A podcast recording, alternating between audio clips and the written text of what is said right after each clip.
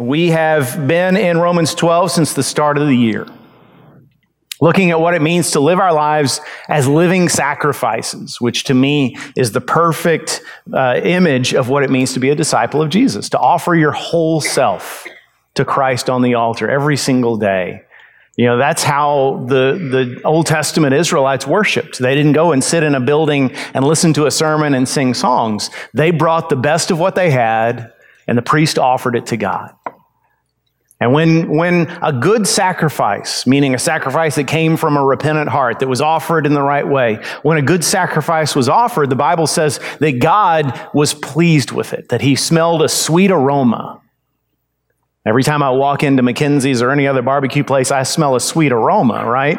But this is different. It wasn't just the smell of the meat roasting. It was the scent of a, of a heart that was totally given over to Him, a, a heart that said, I need you, Lord, and so my whole self is yours. I give you my best.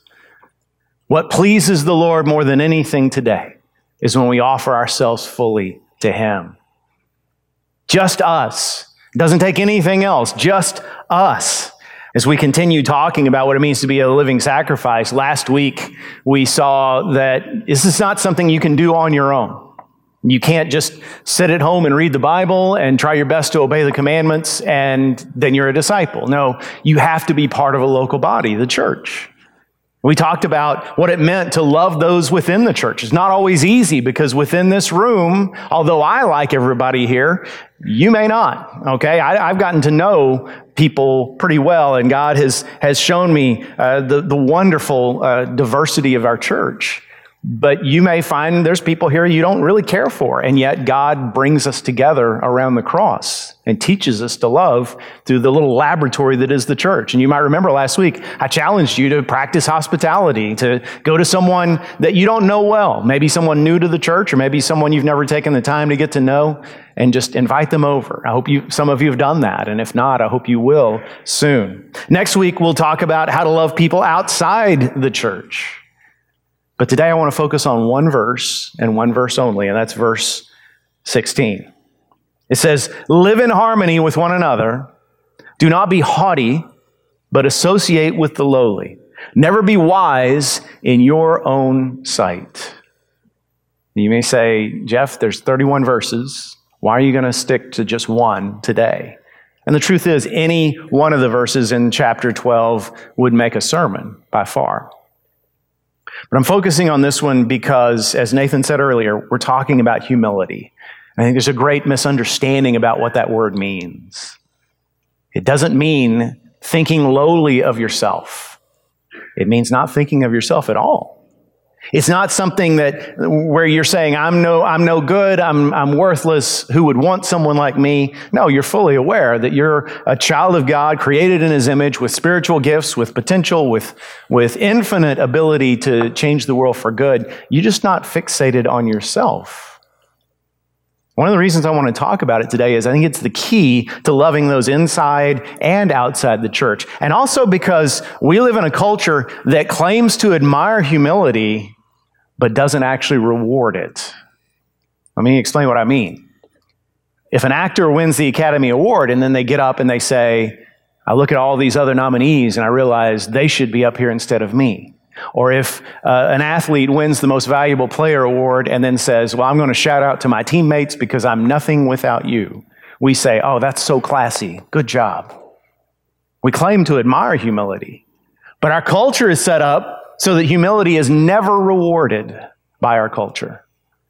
Look at the way we, we run for office. And I'm not talking about local offices. It's very possible in, in a local office, uh, political office, to run with humility and integrity and, and, and win because you get to know those people face to face. They're your neighbors. But I'm talking about on a national level for president, for senator, for governor. Humility is going to lose every single time. You win by saying, elect me and I will save America.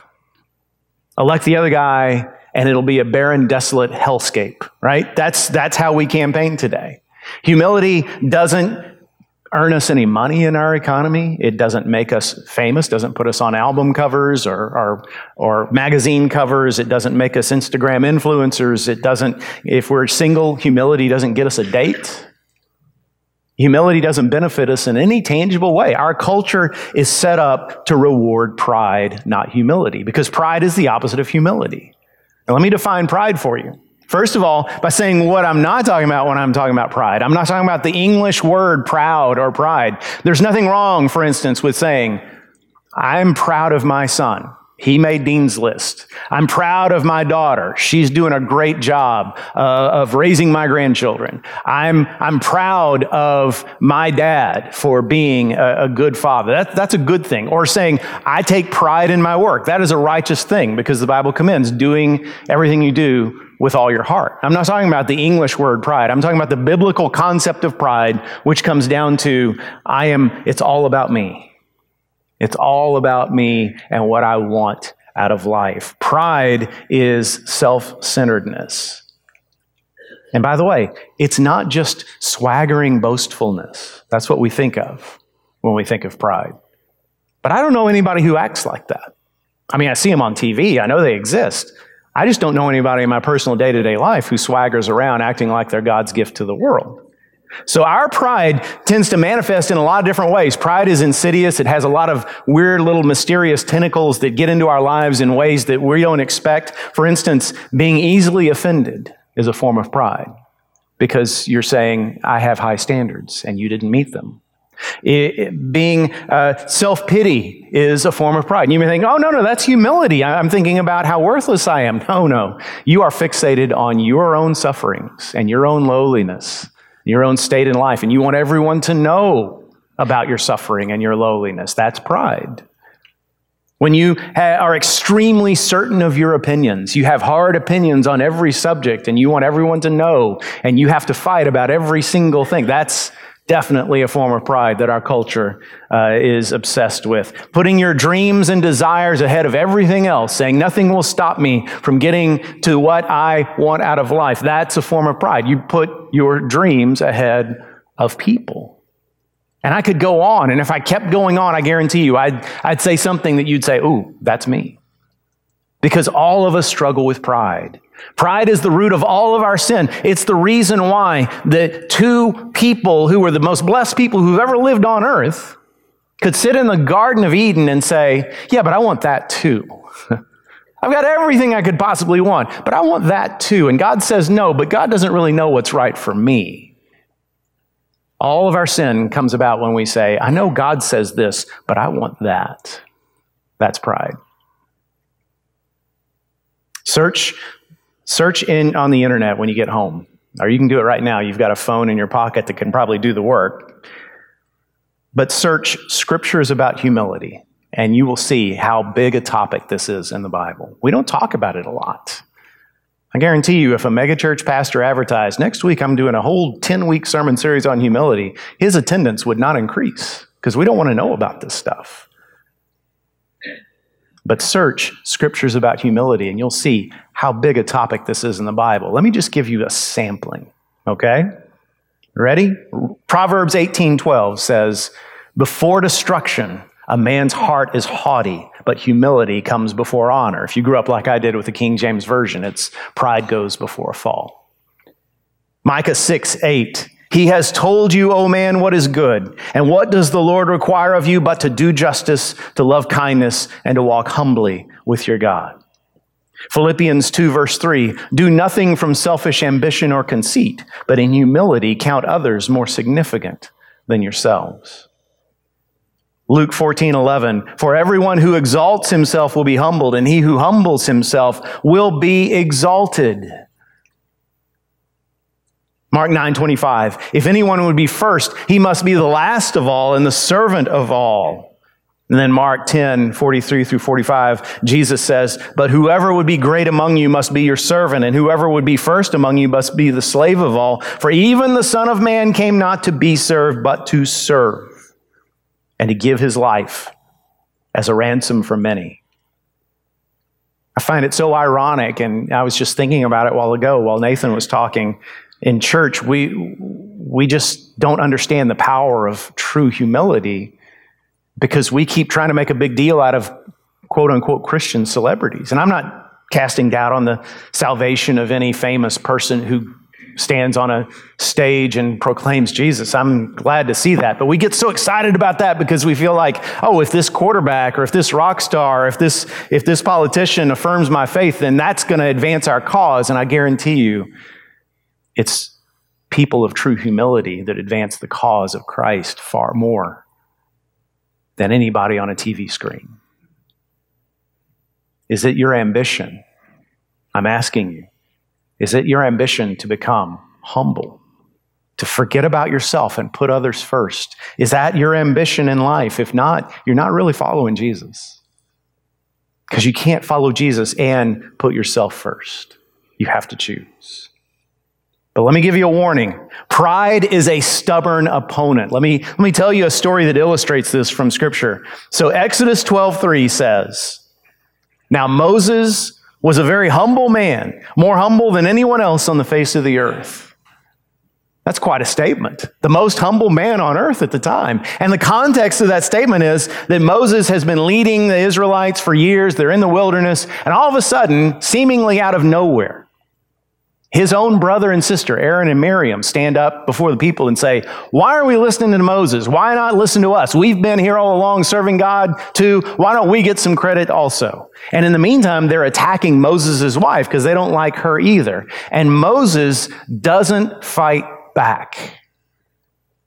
He doesn't lash out like you and I would. He doesn't, he doesn't say, Well, let me tell you some things about Aaron and Miriam. I've known them my whole life. Let me tell you some of their deep, dark, dirty secrets. He keeps quiet. He, he trusts in God to vindicate him. Moses was the most humble man on earth. And yet, just a few years later, we read this other story in Numbers 20. Moses uh, has been criticized again by the people. They've said, What did you foolish old man, what have you brought us out here into the wilderness to all die of thirst? And God says to him, Just go speak to that rock, command that rock to produce water, and it will, and the people will drink. But instead, Moses goes over and strikes the rock, and the water pours out. But God says, You have dishonored me before these people. You have not shown me to be holy, and therefore you will not go into the promised land.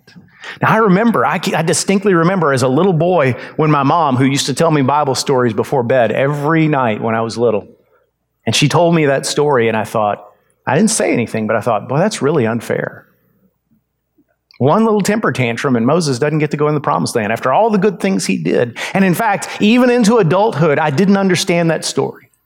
And then someone pointed out it's not that he hit the rock, it's what he said when he hit the rock. Because look what it says in, in Numbers 20, verse 10. Before he hits the rock, he says, Hear now, you rebels, shall we bring water for you out of this rock? Wait a second. Shall who bring water out of this rock? Moses forgot that it's God who does the work. God is the one with the power. Moses was so angry, so consumed with his own resentment for the people, those ungrateful people who he had led out of slavery, who he had led across the Red Sea, who he had led to eat the manna. Wait a second. No, he didn't do any of that. God did that. Moses had grown prideful. The most humble man on the face of the earth had become a man who suddenly thought it was him who was doing the miracles. That can happen to you, and it can happen to me, and it will. It will. I grew up in the country, and that meant for two thirds of the year, every time I went out the door, my mom said, Watch out for snakes. Every single time. Two thirds of the year, every year. Watch out for snakes. You got shoes on? Which I love to go barefoot. We had a rule. We had mostly copperheads where I lived. So if you if if you saw a copperhead, whoever saw the copperhead, the rule was you yell for somebody else to go get a hoe. You stay there and watch the snake because you don't want to get away. And then when that person runs and gets a hoe, you come and you neatly behead the snake, right? But we were told your danger is not over at that point because the head of the snake can still bite you after it's been separated from its body. Some of you are shaking your head. You know that. And that's like pride.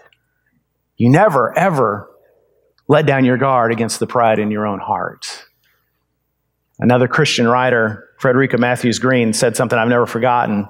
She said, Pride every day builds a cardboard fortress in your heart that humility has to tear down.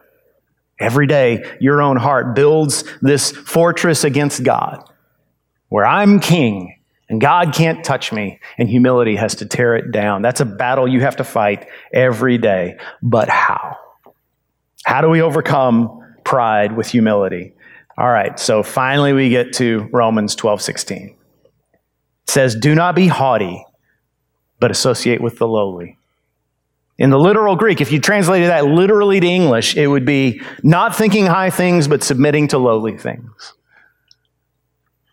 In other words, this attitude that we celebrate in our culture that says, I deserve better than this. I deserve better than these losers that I'm hanging around with. I deserve a better class of friends. This is what Romans 12, 16 is preaching against. And it reminds me of something Jesus said this party advice, you might say. Uh, we got the Super Bowl coming up a, week from today. Some of you might be thinking about having friends over to the house. Luke, 12, Luke 14, 12 through 14 says, When you give a dinner or a banquet, do not invite your friends or your brothers or your relatives or rich neighbors, lest they also invite you in return and you be repaid. But when you give a feast, invite the poor, the crippled, the lame, the blind, and you will be blessed because they cannot repay you, for you will be repaid at the resurrection of the just. Now, I said that about the Super Bowl party.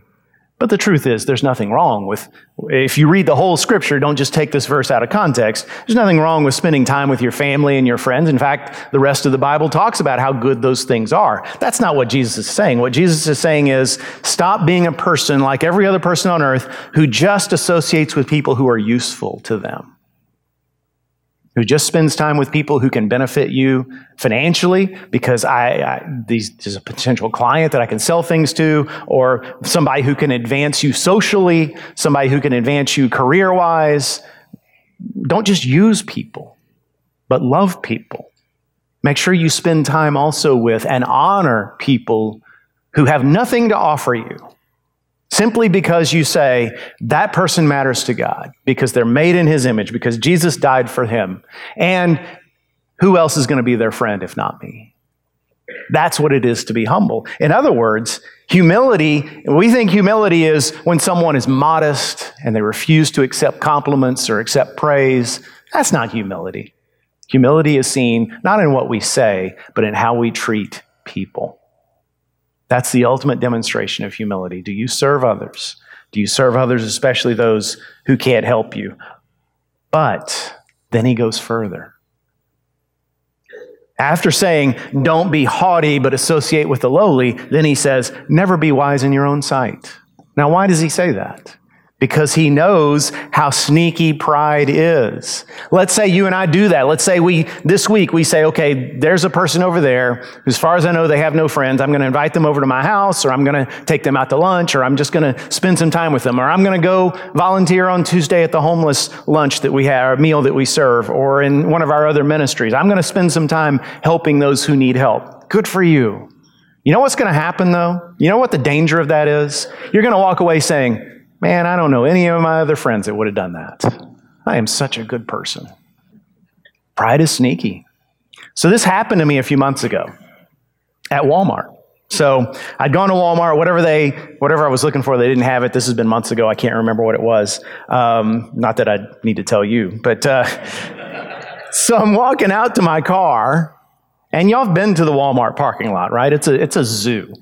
And, I'm walking, and cars are just, and, and, and then I notice there's an elderly lady on one of those little scooters with, with a shopping cart on it, right? And she's right in front of me, and I'm walking behind her, and I'm thinking, I should probably help her. And she stops at, at, her, at the back of her car. And I, say, I walk up and I say, Ma'am, would you like me to unload your groceries for you? And she says, Oh, that would be so wonderful. So it doesn't take long. There's not many in there, but I unload these groceries into her trunk. And I'm feeling really good about myself. I'm thinking, I'm not even going to tell her I'm the pastor at First Baptist Conroe. I don't want to, make it sound like I'm some kind of martyr. I just, I'm just one guy doing a really good deed. And, and then she says, Okay, now take it back for me. And I said, What? said, Yeah, it's, it's just, just drive it on back into the store and they'll, they'll put it up for you. Like, well, I didn't offer to do that. I, I'm not saying this out loud, but I'm thinking, okay, first of all, my car's right over there and I've got places to be. Second of all, I'm an able bodied human being. I mean, I'm, I'm in the prime of my life, right? Or, you know, within 20 years of it. And so I, I don't need a, people are going to see me riding that cart. And, and I've, and so, but she just says it matter of fact, okay, take this back. And so, okay. And there's no other way to do it but to ride it. And so I get on it and I think, okay, okay, if I got to do this, I'm just going to open this puppy up and get it there as fast as I can. Y'all, I don't know if this was just low on charge or if this is how fast they go, but I mean, all the way open, it was like a, a turtle on Benadryl. I mean, it was like, it was like, and, and I'm just thinking, oh gosh, covering my hand, you know. And I thought, I just had to laugh at myself that, that God just knew what he was doing. Um, like, yeah, yeah, help that old lady. Yeah, see what happens. But that's how sneaky pride is. So you can't just help people and expect it to make you humble. You can, you can be uh, the next Mother Teresa. You can give your life to a leper colony, and you could be the most arrogant person on earth because what would your heart say? No one else is as kind as I am. No one else does the kinds of good deeds I do. So when it says, never be wise in your own sight. It, it says, it's saying, be aware of your own heart. Be aware of how much you need the power of God to truly be humble. We need God's power to change us every single day. So I'm challenging you. This is the, this is the challenge of this message. If you don't already do this, pray for humility. Pray that God would make you humble. You know when you can stop when you stand in heaven. That's how long you'll have to fight this battle. But I'm, I'm challenging you to pray that God would make you humble. You might be saying, Well, Jeff, what's going to happen? What's going to happen to me if I pray for humility? Let me just tell you what has happened to me since I've been praying for humility. Two things. First of all, God sends me truth tellers. God puts people in my life who love me enough that they love me, but they're not in awe of me. And so they're going to say, You did this wrong. You need to change this. You need to apologize for that. You need to work on this. God sends me truth tellers. I don't have a lot of them, but I have enough of them. But the second thing is, God continues to make me aware of my weakness and sin. And not in the way of an abusive parent who says, You can do no right. God makes me very aware of his love and my worth, but more like a doctor who tells me the true source of my pain. If tomorrow I wake up with 104 fever and I go see the doctor and he does all kinds of tests and realizes that there's an infection in my body, but he doesn't want me to worry, so he says, Oh, you just go home and spend a couple of days watching TV and, and, and eating ice cream and, and you'll be fine. That'll make me feel better, but it wouldn't be love. He needs to tell me the source of my pain. He needs to attack what's causing this. And so God loves me enough that He continues to make me aware of the sin in my life so I can get rid of it. So I can get rid of it by confessing it to Him and by repenting. And so He can change me. And that keeps me humble that makes me more humble every single time. Pray for humility, and you'll learn what it is to forget about yourself, to depend upon God, to love Him all the more, and to see people around you. It doesn't matter what they look like, it doesn't matter how much money they have, it doesn't matter whether they meet your standards. That's another person for whom Christ died. That's another person that God loves. That's what it means to be humble. Now, last thing why should we seek it? I started by saying humility won't put another dime in your bank account. Humility won't make you famous. It won't make you successful. Why? If there's no earthly tangible benefits to humility, why should we seek it? Well, I've got two reasons, but first I need to, I need to tell you a story from the scriptures. So let's go back to that story about Jesus teaching us who we should invite to parties right? In Luke. In Luke 14, we read that Jesus was invited to dinner at the home of a prominent Pharisee. Now, I guarantee you this is something that rarely happened to Jesus. At this point in his life, he was essentially a homeless, wandering rabbi. Every day he scrounged for what to eat. It wasn't often that he got to go into a nice house around the, the best people in town and, and feast on well aged mutton and, and fine wine from some time back in the BCs, right? So you would think that he would be grateful, that he would be very solicitous, that he would compliment the host, that he would, he would be on his best behavior and not want to cause any offense to anyone. But instead, from the very beginning of the party, he starts stepping on people's toes intentionally. He starts by saying, I noticed that all of you were jostling for the seat of honor. In, the, in that culture, it was thought that the closer you sat to the host of the party, the more honored you were. And so he could see them jostling for that place of honor. And he said, you know what would be really smart is if you sat at the, at the most dishonorable place so that in front of everybody, the host would say, hey, what are you doing down there? Come on up here. And in the same way, it's so much better if we don't try to get honor for ourselves, but instead let God exalt us. For those who humble themselves will be exalted, but those who exalt themselves will be brought low. Now, that's kind of a rude thing to say. That essentially offends everybody in the party. And he goes further. That's when he offers that advice about who to invite to a party. Anybody can look around the room and see that the only people at this party are the best of society. And a guy in the party tries to bail Jesus out, tries to change the subject. And he says, he says, uh, blessed, is the, blessed are those who feast in the kingdom of God which is a way of saying, like we would say today, well, how about those Astros, right? Just kind of change the subject. Let's talk about something we all agree about. Well, won't it be great when we someday feast in the kingdom of God? And Jesus says, Oh, you want to talk about the kingdom of God? All right, well, let's talk about it. And he tells a story. There was a certain rich man, he says, who decided to throw a big banquet and he prepared all this food and he sent out a save the date to all of his guests so that they would be ready on the day that the food was ready. And so on the day the food was ready, he sent out his servants to gather all the guests. And every single one of them made excuses, all really lame excuses, but they all made excuses. And they all came back and said, Lord, we can't, we can't bring anybody. He says, well, then forget about them. They can starve. Go out and find the poor and the blind and the crippled and the lame and bring them in. So they do.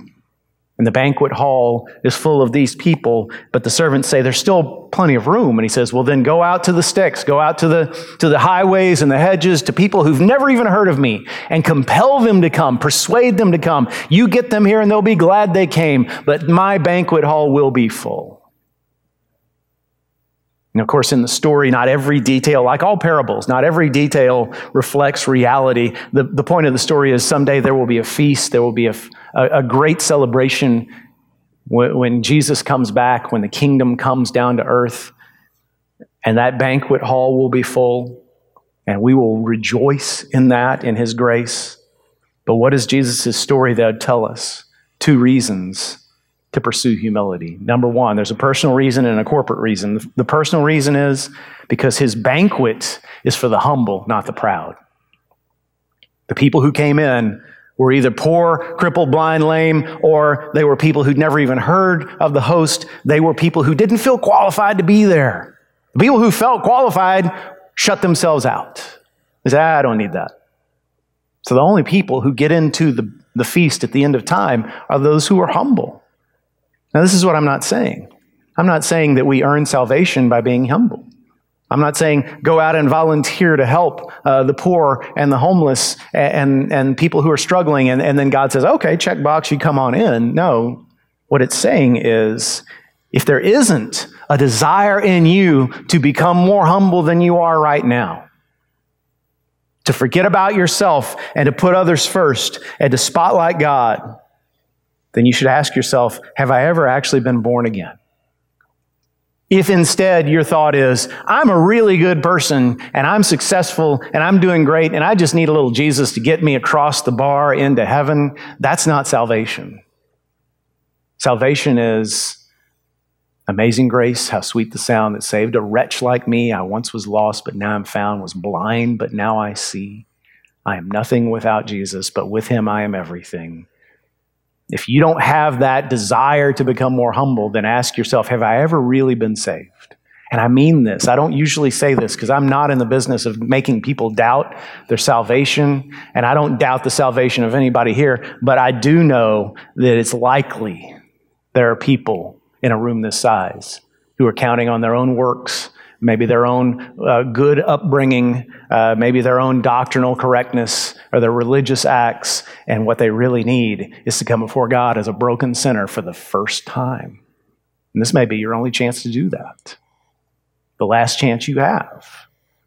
So, the first reason we should pursue humility, because his banquet is for the humble, not the proud. If you've never humbled yourself, today's the day. The second reason, a corporate reason, is because a prideful church won't reach lost people. See, God is a God of grace. He prepared a banquet, an everlasting celebration for people who don't deserve it in any way. It's a celebration so special, He paid the highest possible price by laying down His life for us at the cross. His heart is to get as many people into that party as will come. And He's called us, not the angels, not somebody else. He's called us to fill His banquet hall, to bring the people in. But we can't do that if we're full of pride. Only a humble church will win lost souls. Now, don't get me wrong. A prideful church can get big, can draw a crowd, but they're not drawing them to the gospel. Maybe the, the crowd gets big because that's the place to be. Maybe the crowd gets big because the programs are so good. Maybe the pr- crowd gets big because there's some other tangible benefit on earth. But only a church that's humble is going to put the spotlight on God's grace and the true gospel. And that's the only place, that's the only church that saves people. Only a church that's striving for humility will introduce sinners to a God of grace. And when you choose to grow in humility, you're helping to make our church the kind of church that can reach a lost and dying world. You help us become a church that shows Jesus the Savior to everyone we come across.